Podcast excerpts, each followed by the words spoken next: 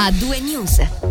Quando dai dati relativi al coronavirus in Ticino emerge una tendenza in atto, puntualmente li riportiamo. Ed è appunto questo il caso odierno, lo facciamo dopo un'analisi dei dati effettuata in redazione, prendendo in esame tutti i numeri comunicati dall'ufficio del medico cantonale nel corso dell'ultimo mese. Anzitutto emerge subito dopo una fase di sostanziale stabilità un calo più marcato negli ultimi giorni. Proprio così, eh, infatti partiamo dalle ultime 24 ore, i casi di contagio notificati sono 341, praticamente il dato è è quattro volte più basso rispetto al lunedì 17 gennaio, lì erano 1222.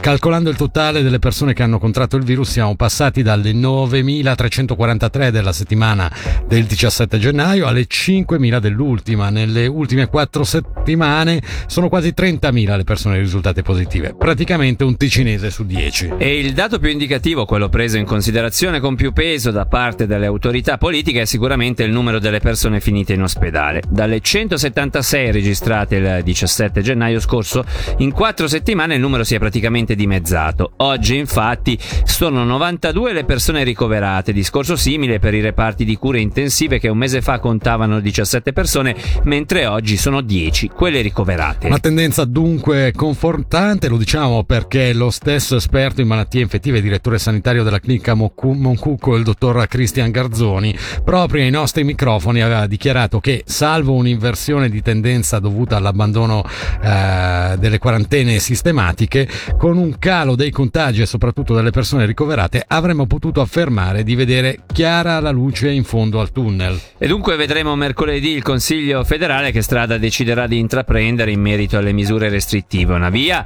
è quella dell'abbandono a tappe di quelle in vigore, l'altra è quella della cancellazione in un colpo solo di tutte le restrizioni, eccezione fatta per la mascherina nei luoghi pubblici, al chiuso e sui mezzi pubblici. Quest'ultima opzione, come noto, caldeggiata da buona parte dei cantoni, compresi Ticino e Grigioni. Restando in tema, con la possibile imminente caduta di molte delle misure anti-Covid, anche dispositivi come centralino informativo, tracciamento, vaccinazione di massa potrebbero venire ridotti o smantellati.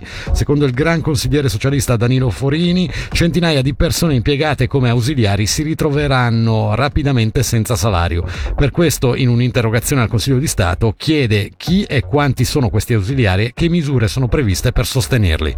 Parliamo ora di condizioni meteorologiche perché dopo più di due mesi la neve torna a fare capolino a sud delle Alpi anche se in quantità molto ridotte. Infatti nelle prossime ore sono previste delle precipitazioni che interesseranno soprattutto il sottoceneri che però non dovrebbero causare particolari disagi. Sentiamo in merito Luca Nisi di Meteo Svizzera Locarno Monti. Mancava dall'8 dicembre quando abbiamo avuto delle precipitazioni nevose fino alle basse quote volte. Bisogna dire che l'evento dell'8 dicembre i quantitativi erano decisamente maggiori, soprattutto per il sottoceneri dove avevamo toccato i 30-40 cm alle quote più alte, per esempio in Valle di Muggio. Se l'8 dicembre erano delle precipitazioni che duravano sulle 24 ore, questo evento dura nel complesso dalle 6 alle 12 ore, ma la fase più intensa questa sera dall'ora di cena fino a mezzanotte, 3-4 ore dove le precipitazioni non saranno forti, saranno deboli e moderate, ma un po' più continue, soprattutto sul sottocenere proprio in questa fase il limite delle nevicate potrà scendere dai 400-700 metri e toccare effettivamente anche le pianure, provocando una spolverata alle quote più basse o neve mista pioggia senza accumuli. Questo è ancora difficile a dire, soprattutto per le regioni più basse in prossimità dei laghi. Una precipitazione di questa entità sicuramente va a interrompere le statistiche per quanto riguarda la sequenza di giorni asciutti o vari di precipitazioni, però questi quantitativi sono veramente minimi e quindi possiamo immaginare anche se non è il nostro campo di competenza, che per quanto riguarda la natura saranno ben pochi gli effetti.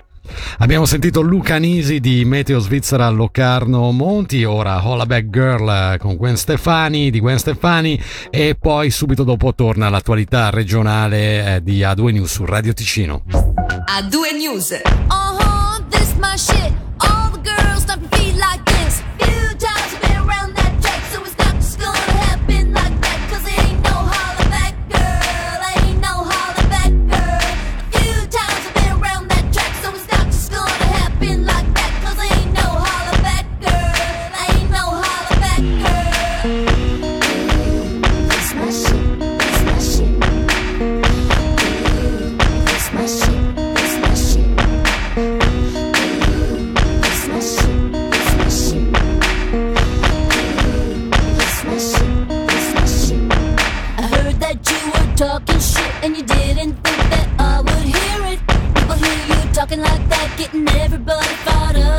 So I'm ready to attack, gonna lead the back, gonna get a touchdown,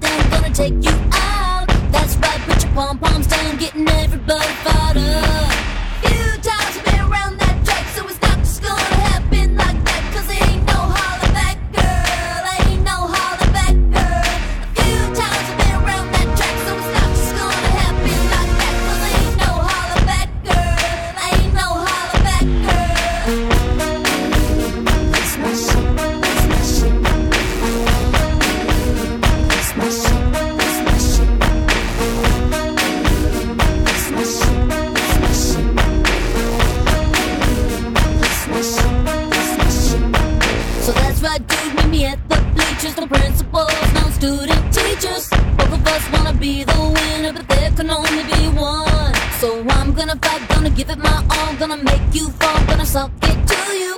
That's right, I'm the last one standing, another one bites the dust. Few times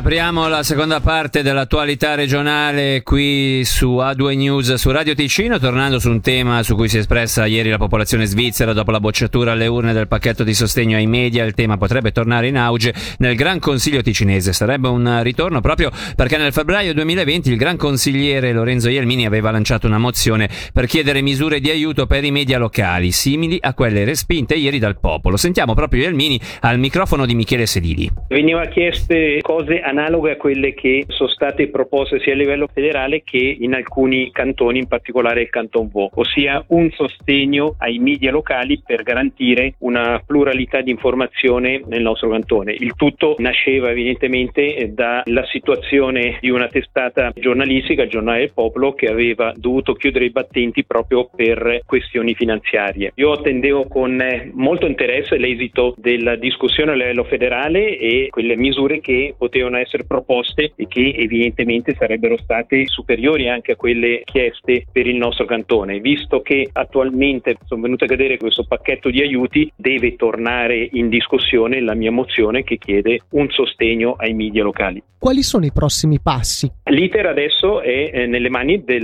colleghi della Commissione Economia e Lavoro che dovranno riprendere il documento che è stato messo in pausa in attesa dell'esito a livello federale, sostenuta da tutti i gruppi politici in Parlamento e provare a valutare delle misure a sostegno dei media affinché si possa garantire ancora nel nostro cantone questa pluralità che riteniamo fondamentale nell'informazione. A livello federale sono state bocciate queste misure anche con delle argomentazioni molto mirate. Si temeva che i soldi venissero poi distribuiti a gruppi media importanti e facoltosi. Questa non è la situazione nel nostro cantone dove ci sono dei gruppi e delle testate e dei media che certamente non navigano nell'oro e che necessitano un aiuto del cantone. Ci spostiamo ora da Irolo dove Alessandro Beffa è il nuovo vice sindaco, lo ha deciso l'esecutivo durante la seduta dell'8 febbraio.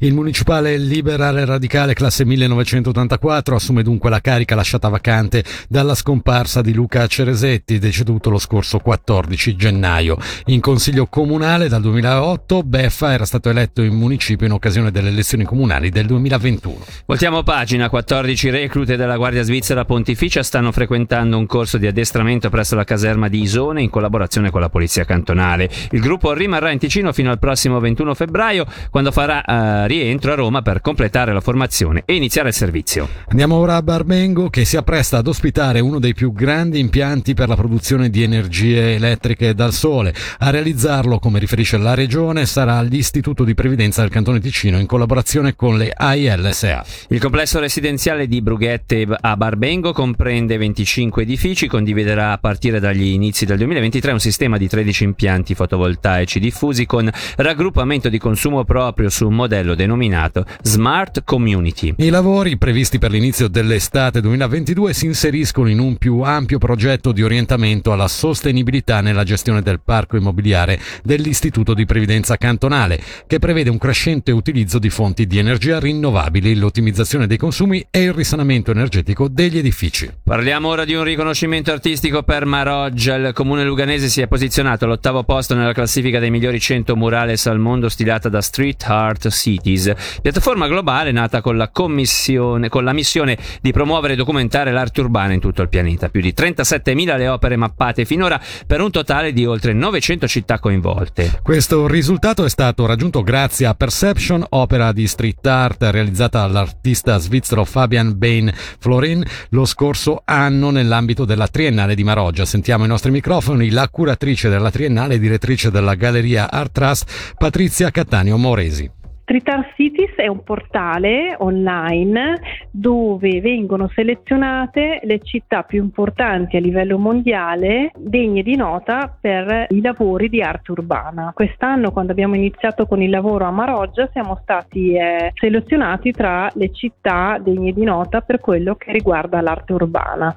Già questo è stato per noi, eh, per un piccolo paesino di 700 anni, molto interessante. E in un secondo tempo abbiamo saputo che siamo con un lavoro in particolare che è stato realizzato durante la Triennale di Maroggia, siamo stati nominati tra eh, i 100 lavori più importanti del 2021. Si tratta dell'opera dell'artista svizzero grigionese dal nome eh, d'arte Bane. Eh, lui ha realizzato un'opera su uno dei muri di proprietà del mulino di Maroggia che raffigura una donna che si sta eh, specchiando nel proprio cellulare. Eh, mi ha raccontato l'artista che si tratta di una foto che a lui ha scattato durante il lockdown una sua cara amica di nome Felicita, un'attrice, fotografia semplicemente in bianco e nero con gli spray e solo ieri abbiamo saputo che siamo arrivati ottavi, quindi nella top 10 ed è veramente un,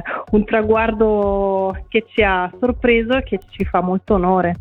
In chiusura parliamo di hockey, a pochi giorni dai probabili allentamenti che saranno decisi dalle autorità in merito alle restrizioni di ordine sanitario, la società del Lugano informa su un'importante iniziativa in favore degli abbonati. Da oggi i detentori di una tessera per la stagione 2019-2020 che a causa delle partite giocate a porte chiuse non avevano potuto assistere al derby del 29 febbraio 2020 e alle due gare casalinghe eh, sicure dei playoff di quell'anno hanno a disposizione un buono il cui valore in franchi corrisponde corrisponde proporzionalmente a quanto pagato per le tre partite in questione. Il voucher è valido un anno e può essere usato esclusivamente per l'acquisto di singoli biglietti per le partite in programma alla Corner Arena. E questa per oggi era l'ultima notizia di A2 News su Radio Ticino. Ringraziamo in redazione eh, Michele Sedili, Nadia Lischer, Angelo Occhiello e Celine Lalomia a noi. Eh, ringraziamo re... i nostri ascoltatori. Esatto, mi hai prevenuto. Da Davide Maggiori e da Fabrizio Coli. Una buona serata.